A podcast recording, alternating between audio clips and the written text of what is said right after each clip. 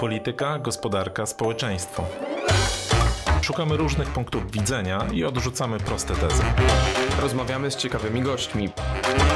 Analizujemy sprawę z jednej, ale też z, z drugiej strony.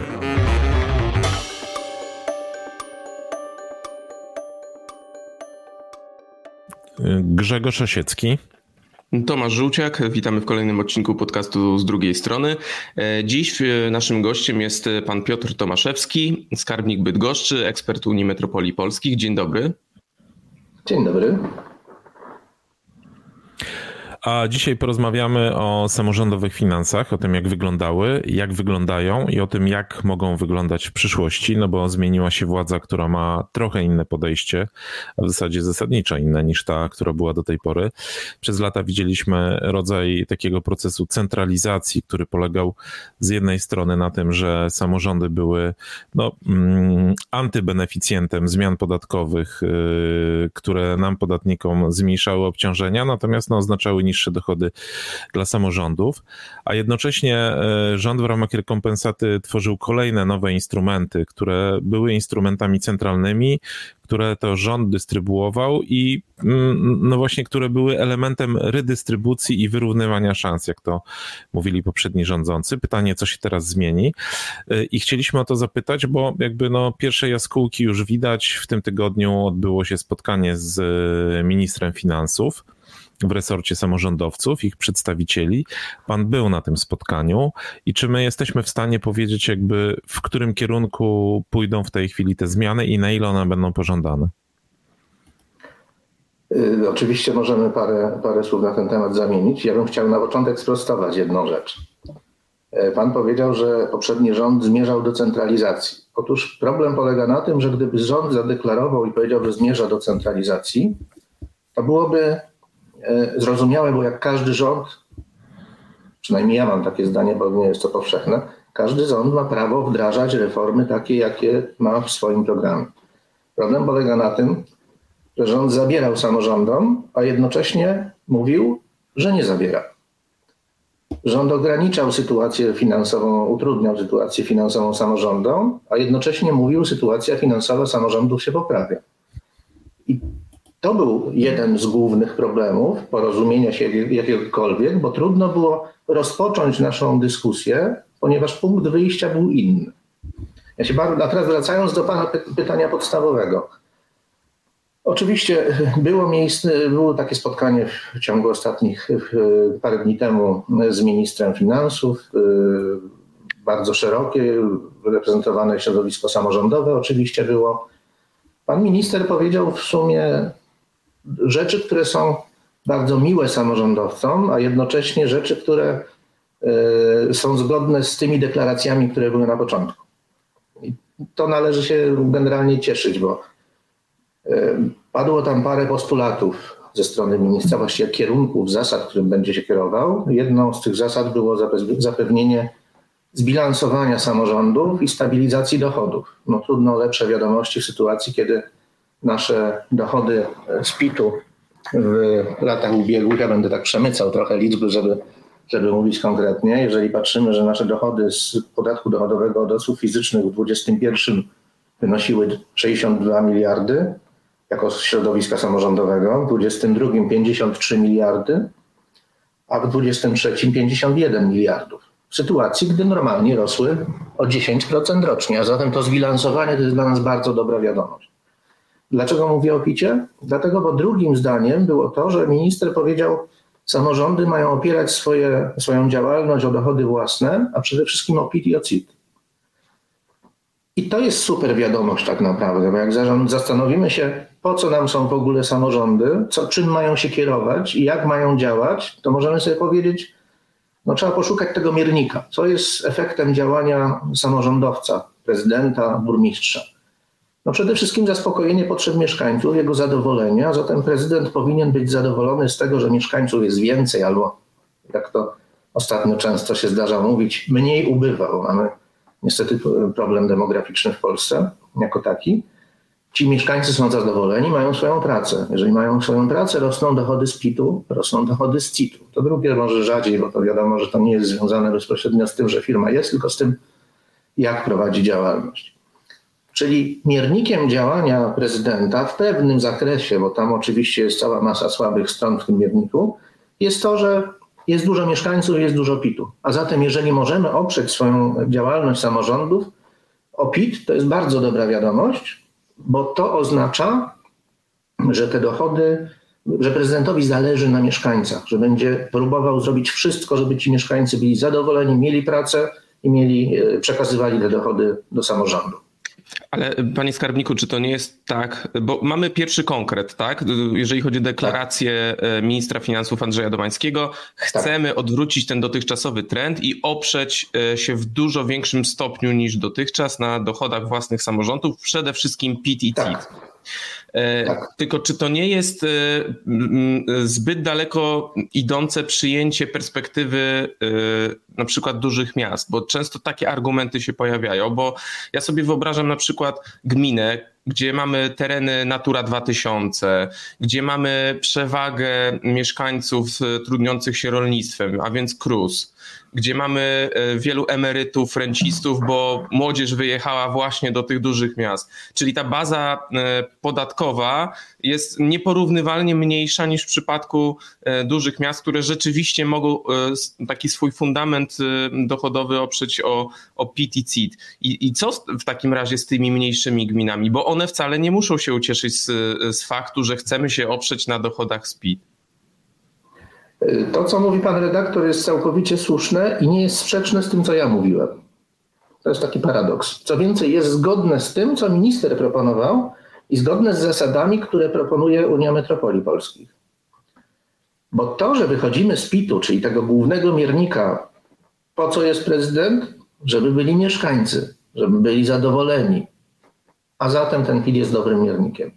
No dobra, ale tak jak pan powiedział, są miejsca, gdzie ten PIT albo słabo występuje, albo nie, nie wystarcza na zapewnienie, e, zapewnienie e, wykonania obowiązkowych zadań samorządu, bo przecież o tym mówimy, i mamy problem. No tak, tylko że wtedy, jak podzielimy PIT zgodnie z zasadami, to teraz poszukajmy tych, którym nie starcza, gdzie te dochody są. I dopiero w stosunku do tych zapewnijmy im dodatkowe finansowanie. Bo do czego dążył poprzedni rząd? Dreszczyk nie przeszedł znowu, jak to powiedziałem. E, dążył do tego, żeby zabierać, mieć jak najwięcej u siebie i decydować. Temu dam, temu dam, temu nie dam, tak? No to nie jest metoda. Przepraszam, jak my jako Bydgoszcz występowaliśmy do premiera, żeby uzasadnił, pokazał protokół, kryteria, zasady i podstawy podziału pieniędzy w jednym z programów inwestycyjnych, kolejnym, no, powiedział, że nie ma protokołu i zasad też nie było i nie ma takiego ustawowego obowiązku. Kilkadziesiąt miliardów podzielił w ten sposób. No to nie jest metoda. To jest to, przeciwko czemu proponujemy, tak? Bo jeżeli jeden człowiek ma prawo decydować o 20 miliardach bez kryterium, bez zasad, bez niczego, to znaczy, że zapomnijmy o jakiejkolwiek zasadzie demokracji, a powiedzmy sobie, trzeba po prostu być miłym dla premiera. No nie, nie to, to, to nie jest metoda. Drugą ja? rzeczą jest podzielenie dla tym, którym brakuje tej metody. Może są jeszcze jakieś inne mierniki, którym tym gminom możemy podać, żeby to zrobić, ale nie takie, i teraz wchodzimy do postulatów Unii Metropolii Polskich, żeby zmienić janosikowe. Nie takie jak dzisiaj, że nie wiem, czy panowie wiecie, gminy wpłacają 995 milionów z tytułu janosikowego, a ile jest wypłacane gminom? Jak sądzicie? 435. Y, a reszta gdzie trafia? Dokładnie 493. No zostaje. To oszczędny system w takim razie redystrybucji. Bardzo oszczędny. Bardzo ja chciałem, bo raczej kosztowny ja chciałem... w zakresie operacyjnym. Tak. To ja chciałem... Czyli trzeba zmienić ten, ten, system, czyli Unia Metropolii nie jest przeciwko systemu, bo to trzeba jasno powiedzieć, że od razu gminy wiejskie się obrażą i będą miały rację. My nie, nam nie chodzi o to, żeby zlikwidować Janosikowe. Nam chodzi o to, żeby dać tym, którzy potrzebują, tyle, ile potrzebują, i żeby ten, który jest bogaty, nagle nie stawał się biedny w wyniku janosikowego. A takie sytuacje są. A to ja chciałem wrócić e, trochę do tych kwot podanych e, przez pana i do obietnic ministra i do tego, jakie mogą być tego konsekwencje. Mówił pan o tych ponad 50 miliardach wpływów e, z PIT-u, które trafiły do tak. samorządów zamiast, jak rozumiem, grubo ponad 60, czy pewnie blisko 70. 70, przy dynamice no 70 właśnie, przy, przy, tych latach, prawda? Więc jak ta, co oznacza ta stabilizacja i jakby jak ona ma e, zostać osiągnięta? No sami pisaliśmy, zresztą poprzedni rząd wychodził z tym pomysłem, żeby e, do, do tej puli podatków, e, którymi rząd się dzieli z samorządami, dołączył ryczałt, który dzisiaj jest z niego wyjęty, a który staje się w tej chwili no, coraz bardziej istotną częścią wpływów z PIT-u budżetowego, bo tak jak sprawdzaliśmy, to do listopada to były 34 miliardy złotych, e, które z samorządami nie są dzielone. Więc jakby rozumiem, że pewnie to, to jest jedno z tych źródeł. Pytanie, na ile minister tutaj będzie skłonny, żeby te pieniądze ustąpić, no bo z drugiej strony ma swoją sytuację budżetową, która wcale nie jest różowa. E, tak, tylko e, Musimy, za chwilę ja bym chciał, żebyśmy mogli dwa słowa powiedzieć, czym się różnią samorządy od budżetu państwa i dlaczego inaczej o tym na, należy myśleć, tak? Natomiast wracając do ryczałtu, to w tej mojej złości na poprzedni rząd jest y, trochę szacunku dla inteligencji w tym y, ustawowo, y, w cudzysłowie złodziejskim procederze. Bo rząd do 19 roku zajmował się prawo, y, praworządnością taki czy inny sposób. Od 19 roku, kiedy zobaczyli, że trzeba zrobić jakieś dodatkowe reformy, ale nie ma za to, na to źródeł finansowania, trzeba zwiększyć fundusz dla e, fundusz zdrowia, trzeba środki na to przeznaczyć, to jak to zrobić? No to jest bardzo, bardzo prosta metoda. Zmienić, wprowadzić Polski Ład, lekko oskubać samorządy, potem mocniej, Samorządom to nie robi problemu, tak? bo jeżeli na przykład zdejmiemy, jak jest dzielony w ogóle PIT? PIT w połowie jest płacony do samorządów, w połowie do budżetu państwa. No to zabierzemy, efektywnie przez te lata zabrano 20 miliardów samorządom. Zabierzemy te 20 miliardów i samorządy stracą swoje 20 miliardów. Budżet państwa też straci 20 miliardów. Ale część tych pieniędzy pójdzie do mieszkańców. Co oni zrobią? Pójdą do sklepu i kupią. No to zarobimy na wacie, tak? W dodatku będziemy mogli po powiedzieć, że nadal nam dochody VAT-owskie rosną. Na tym polegało to cwaniactwo. Cwaniactwo było dalsze, gorsze jeszcze. Bo nie wiem, czy Państwo pamiętacie, kiedy w pierwszej połowie roku, w którym wdrażano Polski Ład, a to nie był pierwszy anty, antysamorządowy proceder, bo w 19 był pierwszy ruch, y, było zachęcanie nie, nie macie problem z Polskim Ładem, przejdźcie na ryczałt. Ryczałt jest bardzo korzystny. I co się stało? Ryczałt w ciągu od roku 20 do 22 wzrósł z 10 do 30 miliardów złotych. Te pieniądze wyciągnięto z samorządów z większą jeszcze radością i przesunięto do budżetu państwa, bo ryczałtem budżet państwa się nie dzieje. W związku z tym te pieniądze zostały zabrane samorządom w wiele sposobów, taki sposób, żeby dawać, y, dawać środki y, do budżetu państwa, natomiast osłabiać pozycję samorządów. Bo wiadomo, że samorządy nie rządzą. W, w samorządach nie rządziła opcja, która rządziła przez ostatnie 8 lat. I teraz tak, pytanie, czy y, co zrobi budżet państwa? Jak do tego podejść?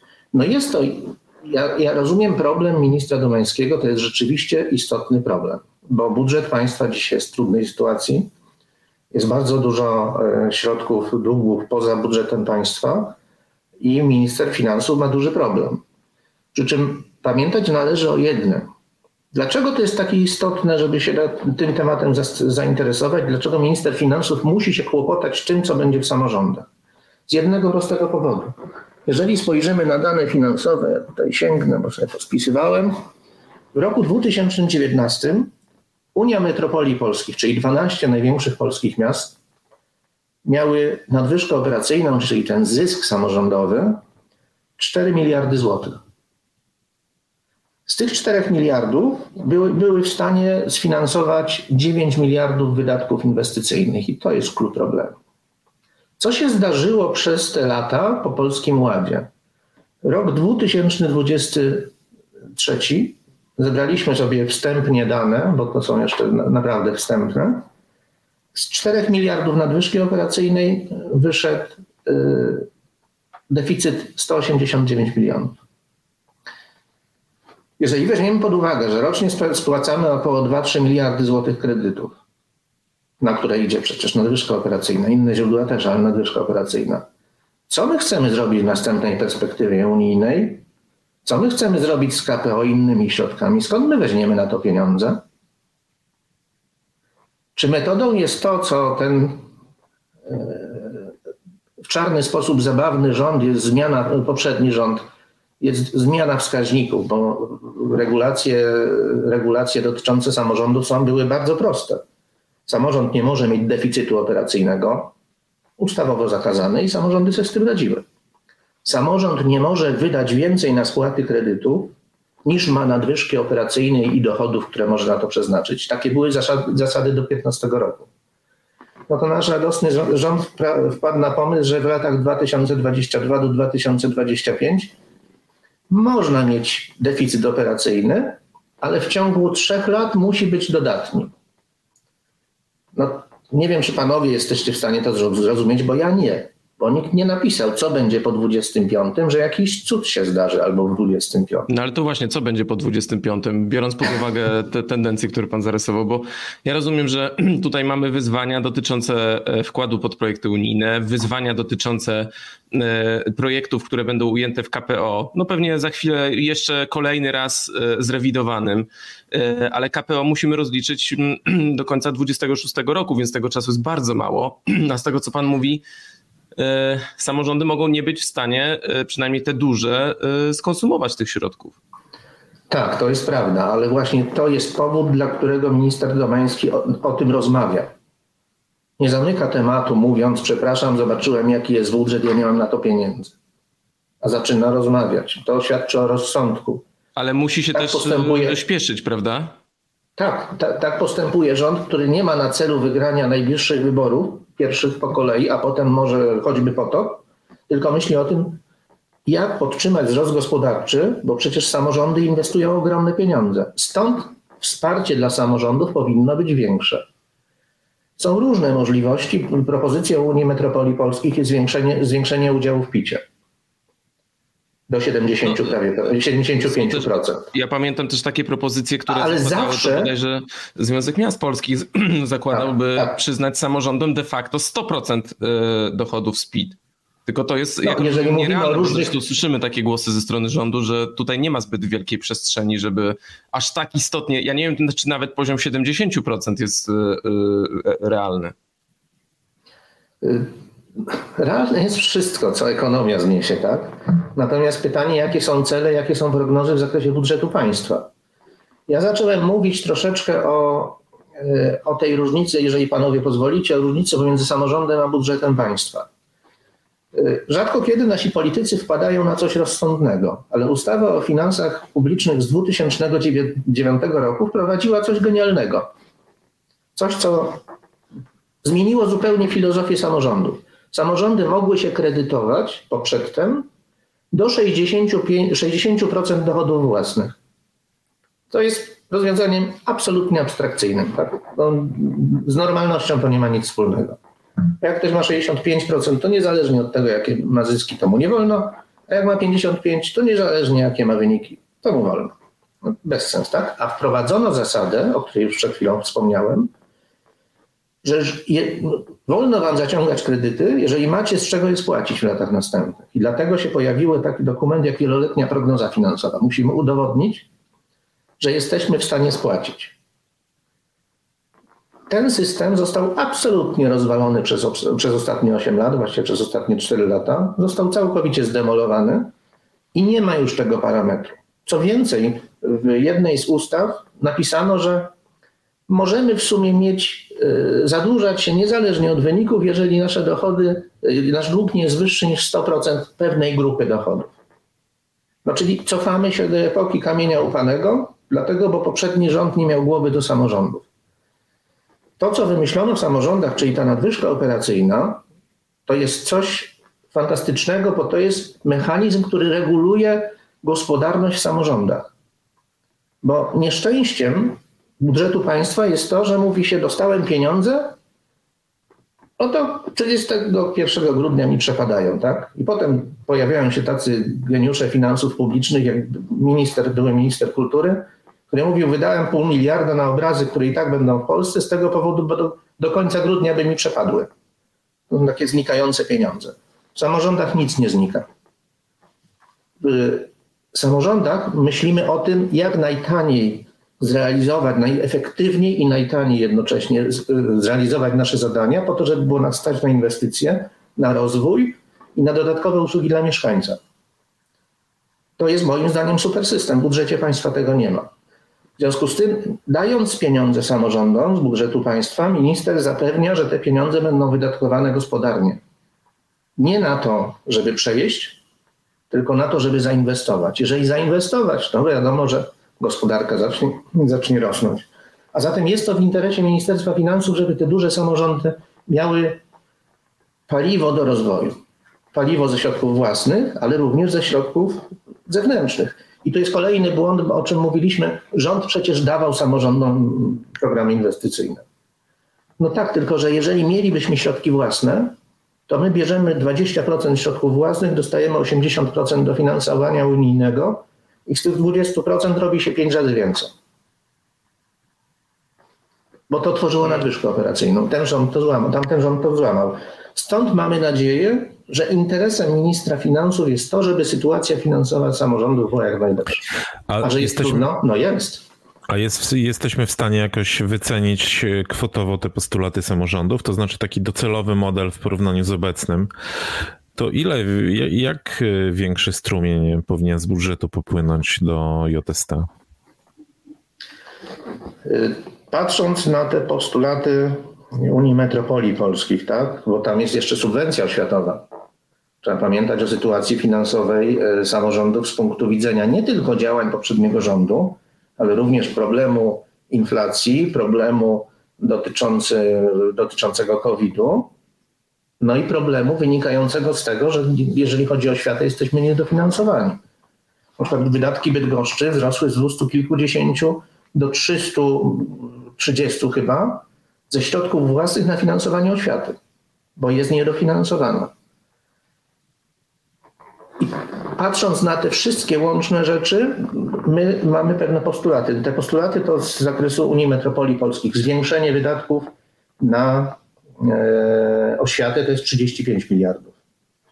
Jeżeli chodzi o zmiany dotyczące PIT-u, to jest 50 miliardów więcej. E, już te dwie rzeczy pokazują, że są to ogromne kwoty. Ale to jest punkt wyjścia, tak? To jest kwestia przedmiotu dyskusji z ministrem. My nie wiemy, jakie plany finansowe ma minister, my nie wiemy, jaka jest struktura budżetu. Natomiast musimy powiedzieć sobie jasno, uczciwie: pieniądze z samorządów zostały zabrane. W ciągu ostatnich trzech lat 20 miliardów zostało zabrane wprost z JST, nawet poniżej rekompensat jeżeli mamy mówić o rozwoju, to te pieniądze muszą wrócić z powrotem do samorządów. Minister ma trudność, bo te pieniądze zostały wydane. Na tym no polega problem. To, o czym pan powiedział, to jest ponad 2% PKB mniej więcej w tej chwili. E, przy ponad 5% deficycie, jaki jest planowany w tym i w przyszłym roku, no to, to, to znaczy, że to jest dla ministra bardzo duży ból głowy, żeby to wszystko jest. tak poukładać, żeby się spięło i żeby Bruksela nas nie, nie pociągnęła w procedurze nadmiernego deficytu jakimiś bardzo restrykcyjnymi rozwiązaniami do odpowiedzialności. Tylko jak z tego wybrnąć? No tak, tylko e, wszyscy sobie. E, skąd moja złość dotycząca poprzedniego rządu? Do roku 2019 mieliśmy system, który funkcjonował, w których nie było problemów, jeżeli chodzi o finansowanie. Oczywiście mieliśmy za mało na oświatę, mieliśmy za mało na wiele zadań, na zadania zlecone, na tysiąc innych problemów. Nasza komunikacja publiczna kosztowała coraz więcej, a dochody były coraz mniejsze. Ale samorządy były przygotowane nawet na kryzys. Nawet COVID nie byłby straszny, w sytuacji, gdybyśmy dostawili system z 2019 roku. Tylko w 2019 roku minister e, zabrano, nie, nie, nie, podwyżki nauczycieli zostały częściowo sfinansowane przez samorządy. Pojawiły się pierwsze ulgi w podatku dochodowym od osób fizycznych, które już testowo sprawdzono, czy samorządy można troszeczkę oskubać. później następnie Polski Ład. Te pieniądze były. Ten system się finansował. Co się zmieniło w tym czasie? Samorządy mówią, wróćmy do sytuacji, w której byliśmy. Bo niektórzy mówią, siadamy, będziemy mówili o nowej ustawie o dochodach, będziemy mówili o nowym systemie finansowania. Tak, to są y, eksperci, którzy mówią, że będziemy przez najbliższe trzy lata pracować i w tym czasie samorządy przeżyją samolikwidację. Nie, naprawdę pamiętajmy, że w 2019 roku mieliśmy jeszcze dobrze funkcjonujący system.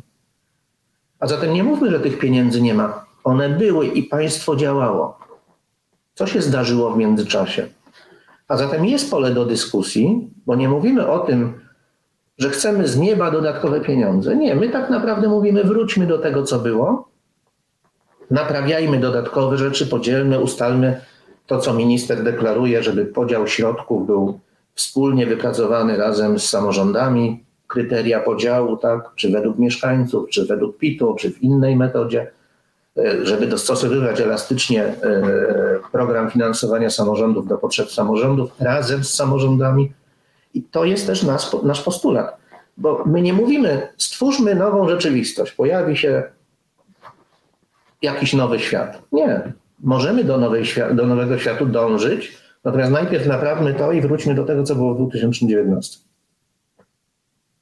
Tylko, tylko to jest chyba, no, mówiąc wprost, średnio możliwe, bo jak pan mówi o tym, że e, no, budżet na, na y, obniżce PIT-u z 2019, na ulgach dla osób do 26 roku życia, bo z tego co pamiętam, to one wtedy weszły, tak. no to oczywiście E, można powiedzieć, że w cudzysłowie budżetowymi ofiarami były samorządy, no ale też budżet centralny, tak? No jak się obniża podatki obywatelom, to tutaj y, rozdział, rozdział pieniędzy następuje. Jak był Polski Ład, było podobnie, chociaż oczywiście zgadzam się z panem, że jeżeli chodzi o samą kwestię ryczałtu, to to nawet było trochę dziwne, tak? Bo z jednej strony rząd jakby zamykał coś, co uważał za optymalizację, czyli e, przykręcał w podatku liniowym, a z drugiej strony dosyć nachalnie zachęcał do przychodzenia na ryczałt e, i e, my nawet w DGP pisaliśmy o tym, że ten przepływ z podatku liniowego na ryczałt było widać. Faktycznie wy akurat w tym przypadku jesteście ofiarą jakby tych działań. Natomiast tu zawsze jest taki, rozumiem, że tu zawsze będzie taka, e, no, no, no, no taki problem, tak, że jeżeli rząd obniża podatki, którymi dzieli się z samorządami, no to pytanie, czy ma im to rekompensować, czyli czego chcą samorządy, ale może to jest kwestia podzielenia się kosztami tej zmiany. To znaczy i samorządy powinny je ponieść i budżet, bo korzystają obywatele, którzy są mieszkańcami tak. samorządów. Zgadza się, ale to, to jest nieprawda częściowo, co pan mówi. Bo po pierwsze, rząd zabrał sobie ryczałt do siebie z 10 na 30 miliardów. To pan powiedział. Już mamy 20 miliardów, które brakuje samorządom, tak? Przecież rząd nie miał tych 10 miliardów dostał dodatkowe. Pojawiły się nowe dochody budżetu państwa, które nikomu nie zostały oddane w rozumieniu, że ktoś nie musiał ich płacić. Polacy płacili 10 miliardów w ryczarcie, zapłacili 30, czy nawet pan mówi 34 pewnie na 24 rok, taki jest plan. Albo może tyle wpłynęło, może mogę mieć nieaktualne dane. To już jest pierwszy fakt. Drugi fakt jest taki, jak przyjdzie ktoś i da Tomaszewskiemu dwie stówy, to ja te dwie stówy wezmę i pójdę i zaproszę żonę do restauracji. Zapłacę od tego VAT. Gdzie ten VAT trafi? A jak jeszcze poczęstuję ją winem, co, co lubię robić, to jeszcze akcyza. Ale to chcecie... To do budżetu chcecie... państwa. Je, Zgoda, Jeżeli chcecie VAT na dochody budżetu państwa, nie, nie chcemy VAT-u i akcyzy. Ja mówię po prostu, że budżet państwa na tym nie stracił. To jest fikcja. Budżet państwa na tym nie stracił. Te pieniądze się przeniosły z podatku dochodowego, który rząd teoretycznie stracił trochę podatku dochodowego, ale zaraz zyskał na VAT-ie. Jak sumujecie panowie PIT i e, VAT, to widać wyraźną dynamikę i wyraźny wzrost VAT-u w e, momentach. Ale ja rozumiem, panie skarbniku, że Grzegorzowi też, Grzegorz nawiązywał do mm, takich wcześniejszych postulatów, które w pewnym momencie były takie bardzo intensywne żeby jednak wymyśleć jakąś formułę dzielenia się wpływami z VAT e, z samorządami. E, oczywiście e, pamiętam ówczesny wiceminister finansów, pan Skuza, e, tłumaczył, dlaczego nie da się tego zrobić, że jest problem z ustaleniem ile i gdzie tego VAT-u jest generowane i tak dalej, i tak dalej. No ale czy, czy nie można pomyśleć o takim mechanizmie, no mamy jakąś pulę zebraną tych dochodów z VAT i po prostu wymyślamy jakiś program, w ramach którego według jakichś opracowanych kryteriów po prostu przydzielamy te, te pule przynależną samorządom. I oczywiście to zależałoby od dobrej woli, no bardzo dobrej woli ze strony rządzących, bo ja rozumiem, że to są dochody, które, którymi niekoniecznie chcą się dzielić, ale ja rozumiem, że gdyby rząd chciał, no to da się stworzyć system, y, żeby coś jednak uszczknąć e, z tej puli i przyznać samorządom według, według jakichś zobiektywizowanych kryteriów. A pan mówi, że e, wam niespecjalnie zależy na tym, na tym źródle, bo rozumiem, nie, nie, że uważacie, że rząd nie. się nie podzieli. Nie, nie, nie, pan mnie źle zrozumiał, panie redaktorze. E, są bardzo żywe pomysły dotyczące VAT-u. Ja jestem, rozmawiacie panowie teraz ze mną, a nie ze środowiskiem samorządowym jako całością. Jeżeli widzę, że mamy problem dotyczący y, ryczałtu, gdzie wystarczy tak naprawdę jednozdaniowy przepis i od jutra pieniądze przepływają do samorządów. Rząd tego nie robi, ten poprzedni, tak? bo minister Skuza robił bardzo wiele rzeczy, natomiast zdał mało rzeczy dobrych dla samorządu, a jeszcze mniej racjonalnych. Takie mam zdanie, jemu też to zresztą mówią, że zdemolował system finansów publicznych. Y, można pomyśleć o podziale VAT-u na samorządy. Można stworzyć taki system. On jest bardzo trudny do zrobienia. Natomiast pozytywem tej całej zabawy w cudzysłowie byłoby to, że to są znowuż dochody związane z lokalnym rynkiem. Da się to związać z tym, co jest lokalnie.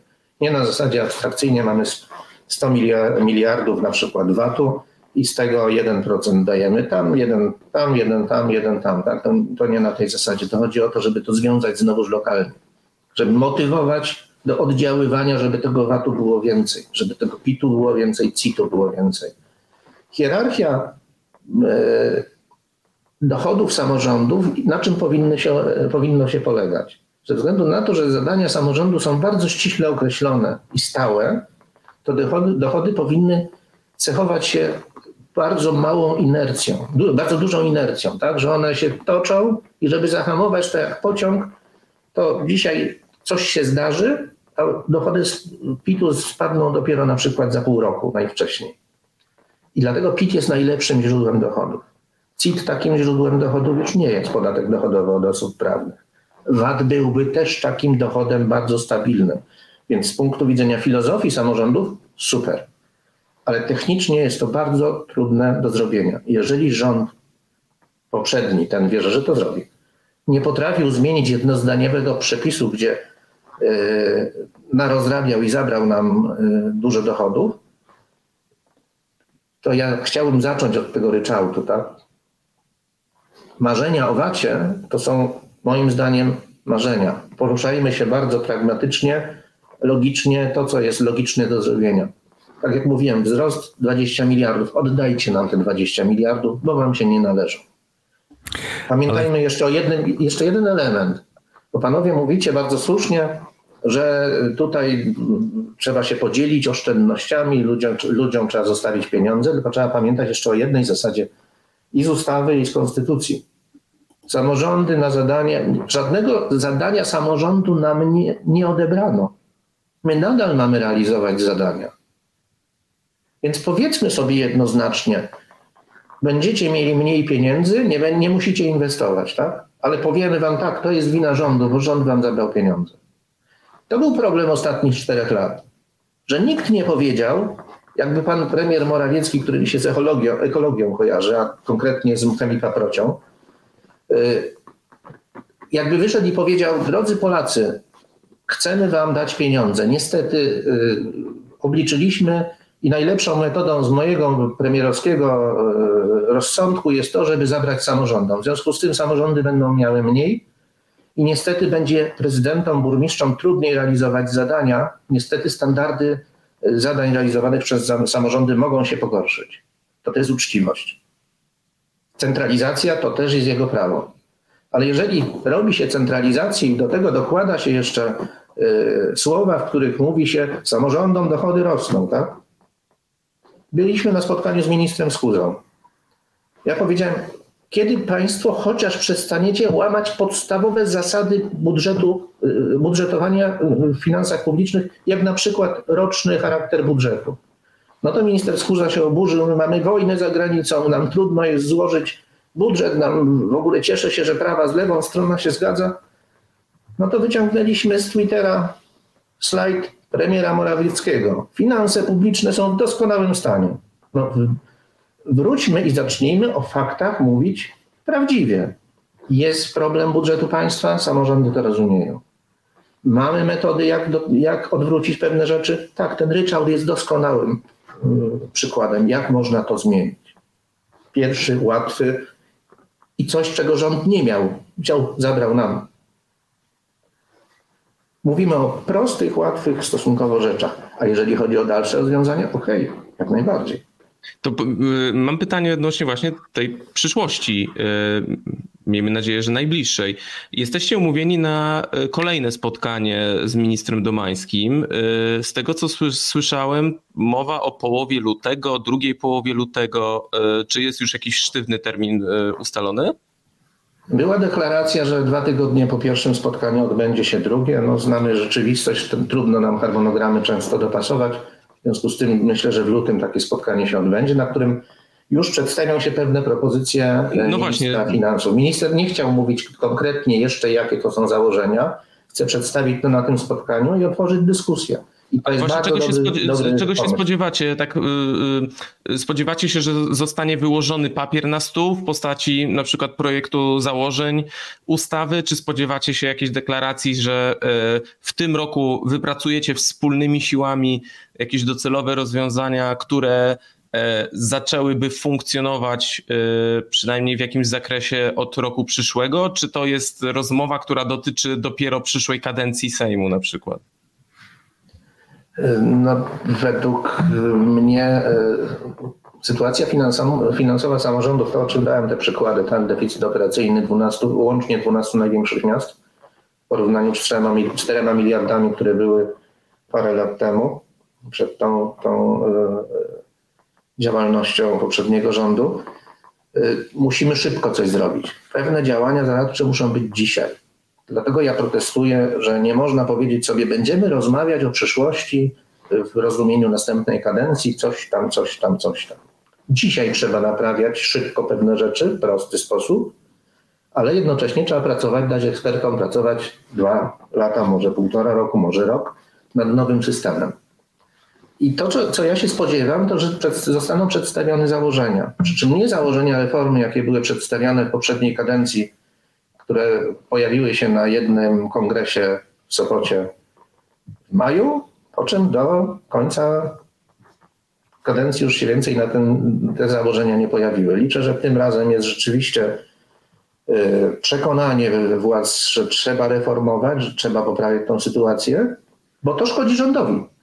Nie tylko wyborczo, ale finansowo. Jak my nie będziemy inwestować, pojawi się duży problem. Dlatego już liczę to, że będą przedstawione pomysły, w jakim kierunku idziemy, jakie działania trzeba robić w krótkim okresie czasu, jakie w drugie, długim. Mogą być zaproponowane pewne rozwiązania etapowe, tak, że przetestujemy pewien etap pierwszy, ale powiemy sobie, ok, ocenimy to za rok, jakie efekty zostaną zrealizowane. To, o czym marzę, to jest powrót do metody racjonalnego działania. Co nam każe logika? Stąd, jak zaczynaliśmy naszą rozmowę, mówiłem, samorządy powinny kierować się.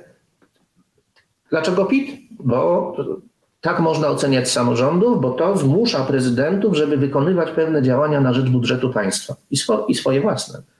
Dlatego wróćmy do metod racjonalnego działania. Tak? Nie na zasadzie takiej, że będę mi uśmiechał się do, prezydenta, do, do premiera i będę mówił, nie wiem, jakieś dobre słowa i jeszcze chwalił i dziękował, to wtedy dostanę więcej, bo to, to nie jest metoda działania, tak? to nie jest racjonalna metoda działania. To jest racjonalne postępowanie po to, żeby jednorazowo uzyskać pozytywny bodziec. A nas interesują metody działania. Państwo polskie ma trwać wiecznie. Samorządy też. I to chyba jest bardzo dobra puenta naszej rozmowy. Oczywiście my będziemy się przeglądać jeszcze rozmową ministra finansów z samorządami i będziemy przyglądali się też, jak te finanse się będą zmieniały, bo wyzwań jest dużo. Tutaj w tej rozmowie padły, tak? To jest demografia, oświata. Mamy sytuację, gdzie te dwa dwa jakby prądy ze sobą się zbiegają i jest wiele takich samorządów, gdzie po prostu uczniów jest bardzo mało, a infrastrukturę trzeba utrzymywać. Starzenie społeczeństwa to jest ten sam problem. To jest wiele rzeczy, od których jak się tylko rozmawia, to boli głowa. Więc pewnie będzie jeszcze okazja do niejednego spotkania i żeby o tym bólu głowy samorządowców i ekspertów od finansów porozmawiać. A dzisiaj chciałem e, podziękować naszym gościem, by, naszym gościem był pan Piotr Tomaszewski, skarbnik Bydgoszczy i ekspert Unii Metropolii Polskich. Dziękujemy bardzo za udział w podcaście. To ja dziękuję serdecznie. Miłego dnia życzę. I wszystkiego dobrego finansom państwowym, bo nam też będzie dzięki temu dobrze.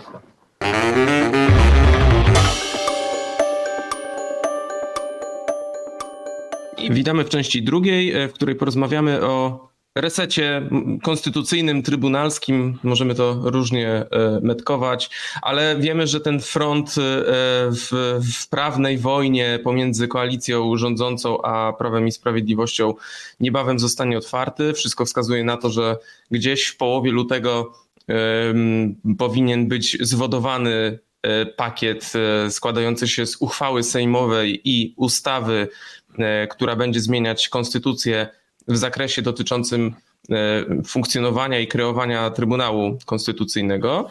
Mm, no a potem mamy posiedzenie Sejmu, e, które zacznie się 21 lutego. No i wszystko wygląda na to, że tak wygląda plan, czyli mm, mniej więcej powiedzmy tydzień przed, mm, przed tym posiedzeniem Koalicja rządząca odsłania karty. E, temat zaczyna się medialnie i politycznie mielić, jest dyskusja, może nawet awantura, e, e, i potem dochodzi do posiedzenia, na którym zostaje przyjęta uchwała. A co z ustawą? Bo, bo szczerze mówiąc, no chyba mało kto, łącznie z mm, autorami tej propozycji, ma złudzenia, że, że uda się przeprowadzić jakąkolwiek zmianę konstytucji Mm, no, przy tym układzie sił politycznych i w tej, w tej atmosferze. Znaczy ja powiem tak może górnolotnie, że, że gdyby tutaj e, wszystkie strony e, sceny politycznej były odpowiedzialne, no to jakieś rozwiązanie powinno być wypracowane, nawet niekoniecznie konstytucyjne, no bo widzimy od długiego czasu, że Trybunał po prostu jest kompletnie dysfunkcyjny i nie działa. To znaczy działa jakimś trybie politycznym, natomiast w każdym innym nie działa. Nie ma już żadnego autorytetu, bo ten autorytet sam sobie zniszczył. Sami sędziowie w środku zaprzeczają, że mm, prezes Julia Przyłębska jest prezesem tego Trybunału. Wprawdzie wymiana sędziów zacznie się w tym roku, no bo zaczną mijać im kadencje, począwszy od grudnia, no ale to będzie taki proces, który będzie powoli postępował. Więc no w tym, to... w tym roku trójka sędziów, a w przyszłym roku dwójka, tak? No Więc no tak, czyli... Widać, czyli że jakby... to tempo będzie dość ślamazarne z punktu widzenia sprawczości i chęci z tej sprawczości e, koalicji rządzącej. No tak, ale to, no, no, no ale coś się zacznie. Natomiast z drugiej strony, no pewnie e, pewnie no, to powinien być no, to takie założenie, że zmiany są potrzebne, powinny być e, elementem wyjścia z ustawą. No ale tu się zgadzam z tobą, że szanse na jej wejście w życie są marne, no bo o ile pewnie jakieś tam zmiany można przyjąć, to, to pewnie trybuna, to prezydent je zawetuje. Natomiast, y, natomiast i tak wszelkie poważne zmiany w tym trybunale no to wymagają zmiany konstytucji. No poważne mówię na przykład przerwanie kadencji, ułożenie Trybunału na nowo, czy, czy zrobienie jakby jakichś głębszych ruchów. No bo y, mamy taką sytuację, w której w państwie nie ma ostatecznego arbitra, no bo Trybunał zawsze gra taką rolę ostatecznego arbitra. Jeżeli są jakieś spory między rządem, prezydentem, no w innych przypadkach, no on, to powinna być ostatnia, ostateczna instancja, która mówi, kto ma rację. No pamiętamy na przykład takie orzeczenie dotyczące e, stosunków e, Pałac Prezydencki, e, premier w kontekście wojny o krzesło, tak? czyli w kontekście prowadzenia polityki unijnej. Tam Trybunał wytyczył jakąś linię. I z tego punktu widzenia, no jakby ta instytucja jest na pewno potrzebna ale tutaj tu, tu jest polityka, więc myślę, że my na razie będziemy świadkami jakby przepychanki takiej, e, która będzie wokół Trybunału, presji na sędziów, żeby ustąpili. być może obrony sędziów ze strony PiSu. No, też nie ma co ukrywać, że rozmawiamy z, z politykami koalicji rządowej i też opozycji. Z, ze strony koalicji rządowej, no z jednej strony słychać po pierwsze to, że tam trwają rozmowy, nie? No bo tam są rozmowy koalicyjne cały czas dotyczące tego ostatecznego pakietu, z którym trzeba wyjść w, w sprawie Trybunału. No i sami pisaliśmy, że tam jest, no, mm, tam jest rozdziew zdań dotyczący zmian w Konstytucji. Czy Twoim zdaniem to są racjonalne jakby zarzuty, czy nie, dotyczące Konstytucji? Mówię o tych, które tam słychać, tak, na przykład ze strony lewicowej, czy... Znaczy, tutaj rzeczywiście w samej koalicji yy, zderzają się takie dwie polityczne filozofie wręcz, bo yy, mamy chociażby lewicę, bo wydaje mi się, że lewica tutaj jest takim największym hamulcowym tego procesu, który ma najwięcej yy, głośno wyrażanych wątpliwości, czyli po co pokazywać jakiś pakiet zmian, zwłaszcza tych konstytucyjnych, wiedząc, że nasza sprawczość w tej kwestii będzie bliska zeru po co pokazywać plan, którego nie dowieziemy, czym dowiedziemy swojej nieudolności. Takie argumenty padają ze strony lewicy, no ale ze strony na przykład y, koalicji obywatelskiej y, padają kontrargumenty, że to co, to w takim razie nic nie robić, nic nie pokazywać, nic nie próbować y, podjąć rozmów w tym zakresie, no inaczej tego Trybunału nie zresetujemy, bo rzeczywiście Sejm może przyjąć uchwałę, która będzie stwierdzać, że mamy sędziów dublerów, e, jest wadliwość powołań e, części składu sędziowskiego, co powoduje skażenie instytucji jako całości, a więc możemy uznać, że de facto Trybunału nie ma. No tylko do czego to prowadzi? Czy, nie będzie, nie, czy nowa większość przestanie publikować wyroki, tak jak to przez pewien czas robiła premier Beata Szydło? E, czy dalej będzie e, robił takie szpagatowe rozwiązanie, czyli publikuje wszystkie wyroki, ale te wydane z udziałem dublerów będzie opatrywał tą taką specjalną adnotacją, że to jest wyrok wadliwy wydany w świetle orzeczeń TSUE czy ETPC, nie wiem za bardzo, co to będzie e, generowało. Tutaj wiele zależy od ostatecznego mm, takiego brzmienia e, uchwały Sejmu i no, zobaczymy, jak zinterpretuje to rząd, na ile on sobie tutaj przyzna pewną dowolność w działaniu. Natomiast jeżeli chodzi o kwestię zmian w konstytucji, E, no coś trzeba zrobić. No, no, jeżeli dyskutujemy o tym, czy, e, czy sytuacja dojrzała do tego, że e, jakiś reset jest potrzebny, to tak, ja, ja zapisuję się do tego obozu.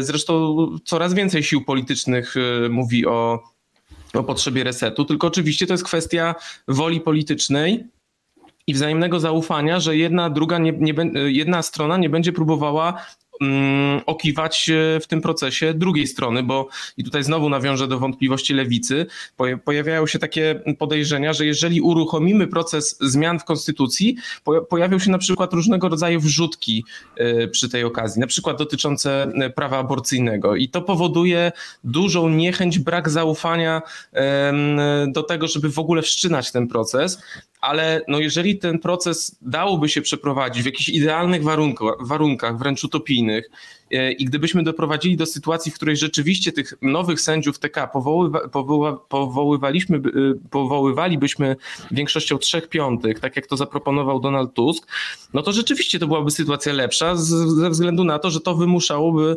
dogadywanie się e, większości z opozycją. Tyle, że wiemy, że taka sytuacja groziłaby po prostu klinczem w Sejmie. No, opozycja może nie mieć ochoty uczestniczyć w tym procesie i co wtedy? No, wtedy e, tutaj takie głosy pojawiały się w większości rządzącej, że mm, e, trzeba byłoby mm, mm, ustanowić taki drugi krok podejmowania tych decyzji, gdzie e, te decyzje mogłyby zapadać większością bezwzględną. Co oznacza, że tutaj już większość sejmowa mogłaby narzucić w dosyć łatwy sposób swoje zdanie, przeforsować swojego kandydata. E, I to budzi już moje wątpliwości, bo która większość nie będzie chciała z góry dążyć do tego, by nie dogadać się w kroku pierwszym i od razu celować w krok drugi, gdzie przeforsowanie tego swojego kandydata będzie dużo, dużo łatwiejsze. Więc widzę tutaj wiele potencjalnych mielizn i przez to no, nie jestem naiwny, tak? Znaczy, mam wrażenie, że e, cały ten temat resetu konstytucyjnego mm, będzie, znaczy zostanie w tej przestrzeni publicystycznej, a tak naprawdę zmiany w Trybunale dokonają się same, że ten beton kadrowy zacznie się sam kruszyć, tak jak na początku wspomniałeś, skutek upływu kadencji kolejnych sędziów i, i te zmiany zajdą stopniowo, ale będą bardzo rozsmarowane w czasie. No ja też mam wrażenie, że to może ta akcja cała służyć jakby nie tylko próbie e, sprawdzenia bojem, tak to nazwijmy, czy może coś się uda, czy może jednak ktoś tam e, pójdzie na rozmowy i dogadamy się, a może po prostu e, tak ostatecznie będą służyły temu, żeby pokazać, no nie, nic się nie uda w takim razie, a Trybunał nie działa, więc one tylko dodatkowo zdelegitymizują Trybunał, tak? Znaczy sprawią, że jego autorytet, znaczy trudno powiedzieć, że ma dzisiaj jakiś autorytet, no ale jeszcze ta pozycja Trybunału jeszcze bardziej się obniży i nikt nie będzie zwracał w ogóle na to, co sędziowie będą e, przedstawiać. Tym bardziej, że już w tej chwili widzimy taką sytuację, że w zasadzie ani na ich orzeczenia, ani na ich zabezpieczenia mm, nie bardzo ktokolwiek zwraca uwagę. No ale to tylko pokazuje, w jakiej złej sytuacji się znaleźliśmy, że właśnie nie ma tego ostatecznego arbitra i to nie chodzi o arbitra w jakimś sporze między PiSem czy Platformą, ale chodzi o takie takiego arbitra, który by, byłby w stanie działać jakby na różnych szczeblach państwa, od samej góry do, do samego dołu. I to jest poważnym problemem, no bo to to jest jakby tylko jeden z takich elementów logiki takiej wojny politycznej, w której e, mamy przeciwników, przeciwne sobie obozy, które mogą stosować każdą metodę, żeby pogrążyć przeciwnika. A właśnie tego typu bezpiecznik, jak Trybunał Konstytucyjny, powinien istnieć, żeby te różne metody oceniać i mówić, czy one są dobre, czy niedobre. Dziś tego nie ma. Zresztą tego ostatecznego arbitra brakuje nie tylko w tym obszarze, o którym my mówimy, czyli Trybunał, ale no sprawa Wąsika i Kamińskiego też dobitnie pokazuje, że brakuje y, y, tego ostatecznego arbitra także no jeżeli chodzi na przykład o Sąd Najwyższy, więc to skażenie instytucjonalne, ono postępuje, ono rezonuje w, w innych obszarach. E, I e, mnie bardzo e, wręcz bawi taka, taka teraz presja, żeby nie używać pewnych sformułowań typu dualizm prawny, bo przecież mamy system prawny i system bezprawny. No tylko to jest takie, jak dla mnie, binarne postrzeganie rzeczywistości, bo jeżeli mamy rzeczywiście bardzo prosty system, że mamy prawo i mamy bezprawie, a nie żaden dualizm prawny, no to mm, jak w takim razie wytłumaczyć zachowania e, Szymona Hołowni, który e, chce wszczynać procedurę objęcia e, mandatów przez kolejnych kandydatów po Mariuszu Kamińskim, ale już nie po Macieju Wąsiku.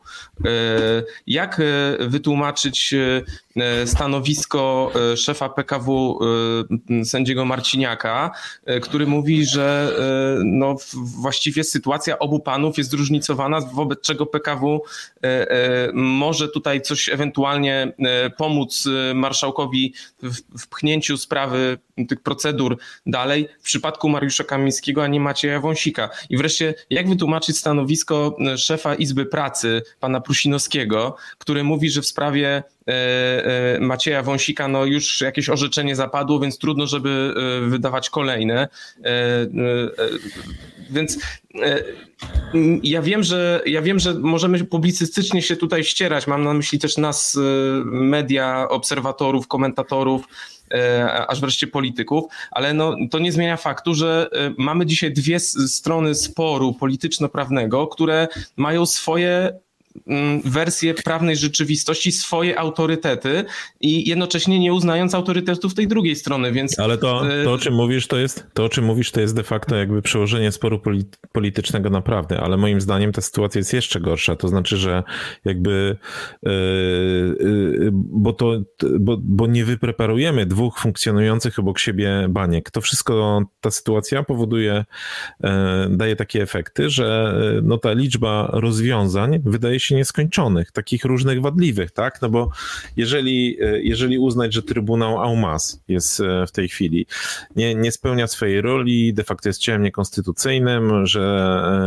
e, od 2015 roku orzekali w nim dublerzy, co za chwilę zapewne Sejm uzna, no to pierwsze co mamy to pytanie o te orzeczenia z dublerami, tak? A jeżeli tak, no to tam są orzeczenia no, takie, które pewnie część sceny politycznej przyjęłaby z radością, ich uchylenie, ale inne, których niekoniecznie. I to samo dotyczy, mówimy tu tylko o Trybunale Konstytucyjnym, a przecież tak naprawdę jakby jeżeli rozłożyć, czy mm, te, te zarzuty jakoś poszerzyć, no to to samo dotyczy szczerze tych sędziów, którzy zostali wskazani przez nową KRS i to można sprowadzić do sprawy ich orzeczeń, tak? Znaczy, które orzeczenia mamy uznawać za orzeczenia OK, a które za nie OK? Pojawia się kwestia kazusy spraw rozwodowych, czy jak y, zły sędzia udzielił rozwodu, to ten rozwód jest ważny czy nieważny, nawet jeżeli ktoś potem drugi raz się ożenił, czy wyszedł za mąż, no i tak dalej, i tak dalej. Znaczy, na tym polega ten problem, tak? Że dualizm znaczy, bo zgadzam się, że istnieje dualizm w sensie dwóch spojrzeń, tak? Ale tak naprawdę w kontekście skutków to istnieje tylko i wyłącznie chaos, tak? I to jest olbrzymi problem, żeby to wszystko uporządkować. I myślę, że to jest jakby w tej chwili jeden z największych znaków zapytania, jakie w ogóle jest w obecnym obozie rządowym. Jak to zrobić, jak się z tego wywikłać, żeby y, no, y, y, rozbić, zrobić omlet nie rozbijając jaj. I miejmy nadzieję, że mm, nowy rząd pokaże, jak to się robi e, i będziemy mieli o czym dyskutować, no, tak jak mówiliśmy na początku, już niebawem, bo ten, e, ta bitwa o Trybunał nadchodzi wielkimi krokami. Zobaczymy, która armia e, będzie miała więcej argumentów i większą liczbę zwolenników, żeby przepchnąć swoje racje. Czekamy w takim razie na propozycję e, uchwały i propozycję zmian konstytucji. Będziemy na pewno do tego tematu wracać, kiedy tylko on się pojawi, kiedy tylko sprawa trafi na Sejm. I co, co dalej, bo tutaj rzeczywiście trzeba będzie jeszcze zwracać uwagę na to, jak wobec tej sprawy zachowa się prezydent. A wiemy, że te zachowania prezydenta no, są no, trudne czasami do przewidzenia, biorąc pod uwagę styl działania nowej władzy. Więc na pewno będziemy to wszystko opisywać na łamach Dziennika Gazety Prawnej w podcaście z drugiej strony. A za dzisiaj, jak zwykle, bardzo dziękujemy i jak zwykle Zapraszamy do kolejnego odcinka za tydzień. Tomasz Żółciak i Grzegorz Osiecki. Do widzenia i do usłyszenia.